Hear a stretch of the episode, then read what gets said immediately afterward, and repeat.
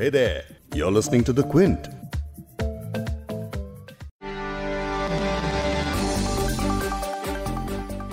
देश में पिछले कुछ दिनों से लव जिहाद के नाम पर काफ़ी कुछ हो रहा है। लव जिहाद जैसे शब्द का बीजेपी नेताओं पर सबसे ज़्यादा असर हुआ है। यहाँ तक कि अब बीजेपी शासित राज्यों में इसके खिलाफ कानून बनाने की होड़ लग चुकी है। बीजेपी के मुख्यमंत्री लगातार डंके की चोट पर धमकी भरे अंदाज में कानून का पाठ पढ़ाते हुए दिखते हैं, लेकिन इसी बीच अब इंटरफेथ मैरिज को लेकर इलाहाबाद हाईकोर्ट का एक अहम फैसला आया है। इस फैसले के तहत कोर्ट ने उन्नीस के स्पेशल मैरिज एक्ट के एक प्रावधान को अनिवार्य की बजाय वैकल्पिक बना दिया है। इस फैसले से दो अलग अलग धर्मों के जोड़े के लिए शादी करना आसान हो जाएगा। ये फैसला सुनाते हुए हाई कोर्ट ने कानून के इस नियम को किसी भी भारतीय नागरिक की निजता का हनन बताया है। अब कोर्ट के इस फैसले को काफ़ी अहम माना जा रहा है। आगे आपको बताएँगे कि आखिर स्पेशल मैरिज एक्ट के किस प्रावधान को लेकर ये बदलाव किया गया है और ये कितना बड़ा फैसला है। क्विंट, हिंदी पर आप सुन रहे हैं बिग स्टोरी हिंदी। मैं हूँ फबीहा सैयद। आज हम बात करेंगे इलाहाबाद हाई कोर्ट के हाल ही में आए एक फैसले की, जिसमें हाई कोर्ट ने स्पेशल मैरिज एक्ट उन्नीस सौ चौवन के सेक्शन 6 और 7 के तहत 30 दिन पहले दिए जाने वाले पब्लिक नोटिस वाले प्रावधान को अनिवार्य की बजाय अब वैकल्पिक कर दिया है। इसकी वजह से अब दूसरे धर्म में शादी करने वाले जोड़ों के लिए स्पेशल मैरिज एक्ट के तहत शादी करना आसान हो जाएगा। कोर्ट के इस फैसले को समझने के लिए हम बात करेंगे वकील और मानवाधिकार कार्यकर्ता वृंदा ग्रोवर से। साथ ही हम क्विंट के लीगल एडिटर वकाशा से भी इस फैसले की पेचीदगियों को समझेंगे। इलाहाबाद हाईकोर्ट के जस्टिस विवेक चौधरी ने इंटरफेथ मैरिज यानी कि दो अलग अलग धर्म के लोगों के बीच होने वाली शादी के मामले में बहुत ही महत्वपूर्ण फैसला सुनाया है। कानून के मुताबिक अगर दो अलग अलग धर्म के लोग आपस में शादी करना चाहते हैं तो उन्हें स्पेशल मैरिज एक्ट उन्नीस सौ चौवन के तहत शादी करनी होगी। लेकिन इसके तहत सीधे शादी नहीं हो सकती है, क्योंकि एक एक्ट के सेक्शन पाँच के तहत शादी करने वाली दोनों पार्टियों को तीस दिन का पब्लिक नोटिस देना होगा, जिसे हाईकोर्ट ने वैकल्पिक कर दिया है। इस नियम की वजह से ही असल समस्या खड़ी होती है। दूसरे धर्म में शादी करने के सार्वजनिक नोटिस लगने के बाद स्थानीय दक्षिणपंथी समूह शादी करने वाले जोड़े को परेशान करने लगते हैं। इसीलिए आमतौर पर अलग अलग धर्म के शादी करने वाले जोड़े इस रास्ते को नहीं चुना करते हैं। इंस्टेंट शादी करने के लिए लड़का और लड़की में से कोई एक अपना धर्म बदल लेता है और इसके बाद अपने धार्मिक शादी के कानूनों के तहत शादी कर ली जाती थी। क्योंकि इसमें नोटिस देने वगैरह जैसी कोई चक्कर नहीं थे और सब कुछ जल्दी ही हो जाया करता था। लेकिन अब कोर्ट ने ये एक महीने का पब्लिक नोटिस देने वाले प्रावधान को वैकल्पिक बना दिया है। अब ये करना ज़रूरी नहीं होगा और स्पेशल मैरिज एक्ट के तहत भी शादी करने के लिए जोड़ों को परेशानी नहीं होगी। सिर्फ़ मैरिज ऑफिसर की जाँच में जितना वक्त लगेगा, उतना ही इंतज़ार होगा। अब बात करते हैं क्विंट के लीगल एडिटर वकाशा सचदेव से। उनसे और विस्तार में समझेंगे कि इलाहाबाद हाईकोर्ट के सहम फैसले से क्या फ़ायदे होने वाले हैं। वकाशी बताइए कि इंटरफेथ मैरिज की अभी क्या प्रक्रिया है? अगर दो अलग अलग धर्म के लोग इंस्टेंट शादी करना चाहें तो क्या दिक्कतें आती हैं? अगर दो अलग अलग धर्म के लोग इंस्टेंट शादी करना चाहते हैं तो यहाँ पे एक्चुअली हमारे कानून के तौर पे एक्चुअली बहुत ज़्यादा डिफ़िकल्ट है, क्योंकि जो कानून इसके लिए अप्लीकेबल होना चाहिए स्पेशल मैरिज एक्ट जो है अफसोस यही है कि उसी के अंदर उनको हरास करने के लिए, उनको दिक्कत देने के लिए एक्चुअली प्रोविजंस एग्जिस्ट करते हैं। अब प्रॉब्लम क्या होता है कि अगर आपको हिंदू मैरिज एक्ट के बेसिस पे शादी करना है तो उसमें कोई टाइम टाइम पीरियड नहीं होता कि आपको किसी को नोटिस देना पड़ता है या टाइम लगता है रजिस्ट्रेशन करने के लिए, ऐसे कुछ नहीं है। अगर आपको मुस्लिम कस्टम से करना है, कोई ऐसे इशू नहीं है। इंडियन मैरिज एक्ट जो क्रिश्चियन मैरिज एक्ट जो है अगर इन सब चीज़ों के बेसिस पे अगर आपको जो भी धर्म के जो पर्सनल लॉज के बेसिस पे अगर आप शादी करोगे तो वहाँ पे कोई प्रॉब्लम नहीं है। पर जो हमारा एक ही कानून है जो इंटरफेथ मैरिजेस के लिए है उसमें एक, ये प्रोविजंस है जिसमें उन्होंने लिखा है कि आपको पहले जाके मैरिज ऑफिसर के साथ रजिस्टर करना है। फिर मैरिज ऑफिसर एक नोटिस लिखेंगे जो उनके एक रजिस्टर में रहेगा और फिर उनके ऑफ़िस में एक कॉपी उसका रहता है जो सामने सामने दिख दिख सकता है लोगों को और उसके बेसिस पे कोई भी तीस दिन तक आके ऑब्जेक्शंस कर सकते हैं। तो ये आ, हमारे कानून में ही प्रॉब्लम है दिक्कत बनाने के लिए और इसमें इसका कोई रीजन या लॉजिक तो नहीं है। अगर हम सोच ले तो जो भी इसका जो अगर कोई कारण होता तो और भी कोई शादी में भी यही कारण होते कोई इशू होता। इनफैक्ट क्योंकि अगर हम इंटरफेथ मैरिजेस को देखें या इंटरकास्ट मैरिजेस को देखें तो उनमें इनफैक्ट लोगों को ये ये उनके लिए बहुत ही डेंजरस प्रोविज़न है, क्योंकि उनको अपने फैमिली से काफ़ी बार उनको उनको एस्केप करना पड़ता है, उनको समाज से एस्केप करना पड़ता है। तो इन सब चीज़ों में, क्योंकि आप ये टाइम लिमिट लगाते हो, ये नोटिस पीरियड लगाते हो तो एक्चुअली ये इनके जान के लिए खतरा है। अब प्रॉब्लम ये है कि ये कानून में ऑलरेडी में काफ़ी साल से पड़ा हुआ है ये 1954 के एक्ट में और इनफैक्ट ये जो इसका जो कॉन्सेप्ट है ये तो 1872 से डेढ़ सौ साल से हमारे आ, आ, कानून में है। पर यही एग्जैक्टली exactly एक बहुत बहुत बड़ा इशू हुआ है बहुत साल से चलता गया क्योंकि लॉ कमीशन के रिपोर्ट्स हैं उन्होंने बोला कि ये चेंज होना चाहिए। आ, अगर हम देखें कि जो भी ये जो डिसीज़न था उसी टाइम पे ये आर्ग्यूमेंट्स उस टाइम के प्रोग्रेसिव लोग ने बोला था कि ऐसे प्रोविज़न नहीं होना चाहिए। तो ये एक बहुत ही बड़ा प्रॉब्लम था हमारे कानून में और अभी भी चलता रहेगा और भी स्टेट्स में। पर इलाहाबाद में हाईकोर्ट के के, के वजह से इनफैक्ट एटलीस्ट यूपी में ये प्रॉब्लम को अभी फिक्स होने का एक्चुअली होप है। अब ये जानते हैं कि इलाहाबाद हाईकोर्ट का फैसला खास क्यों है? फैसले की अहमियत क्या है वो हमें बताइए। तो अब हाईकोर्ट ने ऐसे क्यों बोला? उन्होंने क्यों बोला है कि ये जो नोटिस पीरियड है, जो तीस दिन का नोटिस पीरियड है, जो ऑब्जेक्शन प्रोसीजर है, ये ज़बरदस्त तरीके से इसको इम्प्लीमेंट ये मैंडेटरी नहीं हो सकता है। उन्होंने ऐसे क्यों बोला? संविधान के तौर पे दो तरीके से ये गैर कानूनी है। अगर हम देखें तो पहली बात ये है कि आपका एक राइट टू प्रिवेसी होता है। आर्टिकल 21 में एक राइट टू लाइफ है, आपकी राइट टू पर्सनल लिबर्टी आपके आज़ादी का।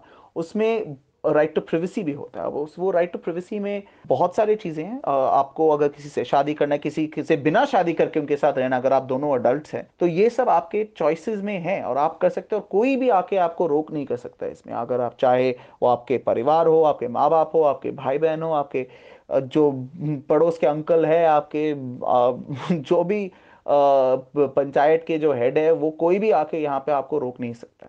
और ना तो वो रोक सकते हैं और ना गवर्नमेंट आपको रोक सकते हैं और कोर्ट्स का तो बिल्कुल इसमें रोल नहीं है। अगर यहाँ पे किसी को गलत तरीके से उनको ज़बरदस्ती से शादी कराया गया अगर वो एक्चुअली अडल्ट नहीं है, वो 18 साल के एज के नहीं है, अगर लड़की और अगर 21 साल के नहीं है, अगर वो लड़के हैं तो ऑब्वियसली फिर ये इन तरीके से फिर मैरिज को जाके लेटर वॉइड किया जा सकता है कोर्ट कचहरी में।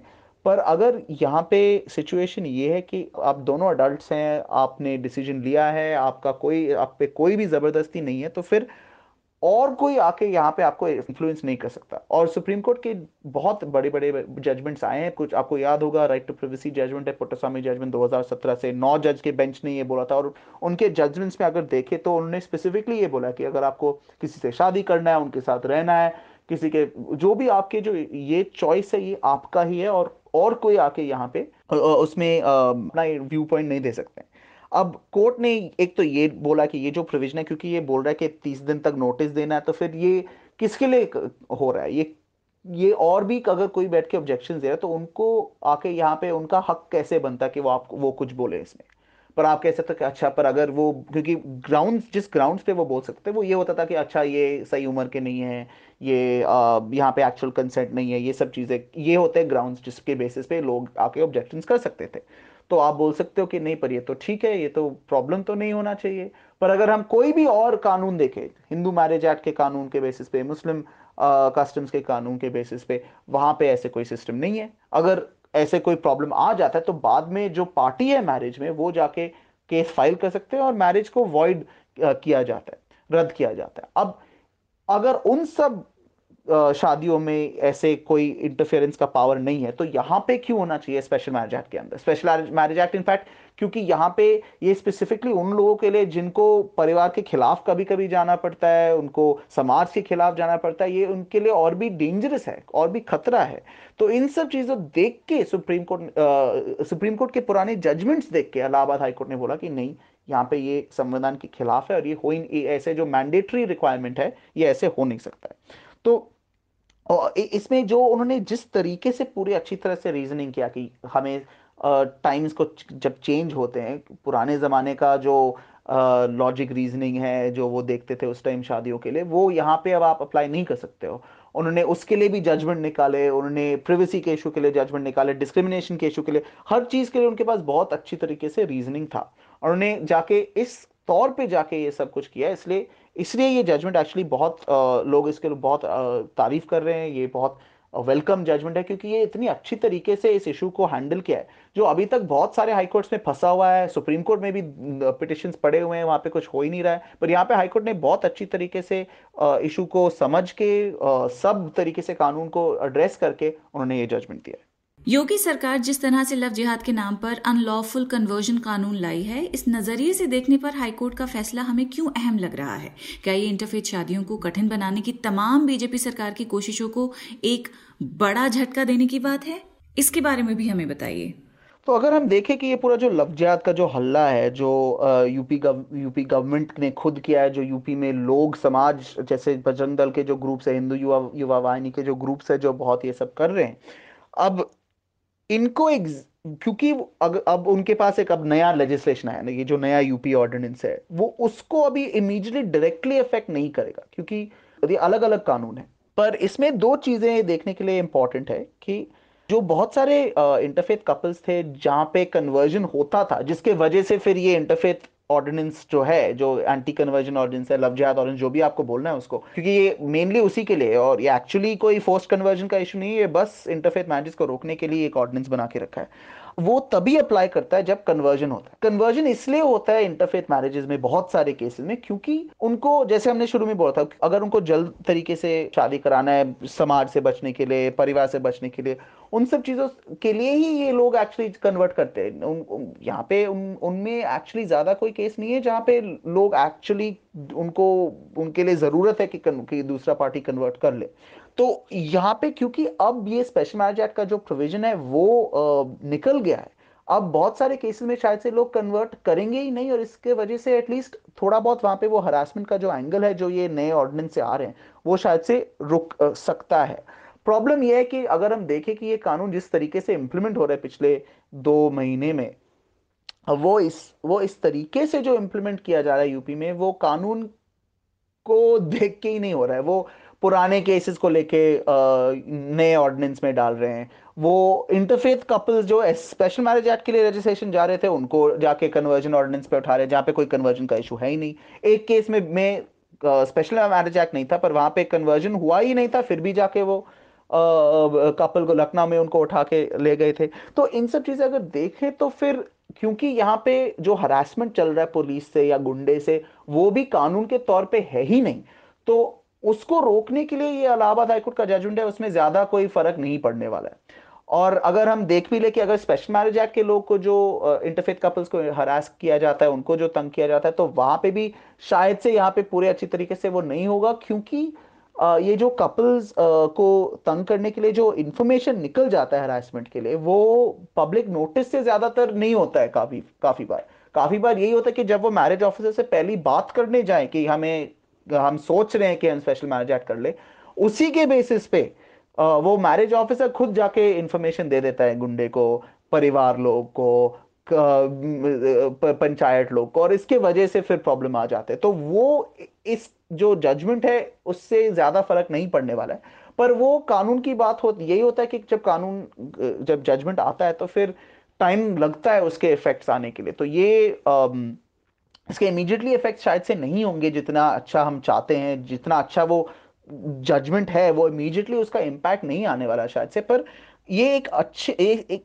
step in the right direction है। या ये जो हाईकोर्ट ने इस बार उन्होंने जो ऑर्डर दिया है उन्होंने इतनी अच्छी तरीके से इस कानून आ, आ, का जो इशू है जो फंडामेंटल राइट्स का इशू है इसको समझा है वो जो अंडरस्टैंडिंग है वो आगे जा, जाते हुए बहुत इंपॉर्टेंट होगा कि शायद से वो अब कुछ मैरिज ऑफिसर्स भी हैं जो पुलिस ऑफिसर्स भी हैं और भी जो लोग समाज के लोग भी अब शायद से इसको अगर इसके बारे में सुन ले तो फिर वो थोड़ा बहुत इसके बारे में सोचने लगे।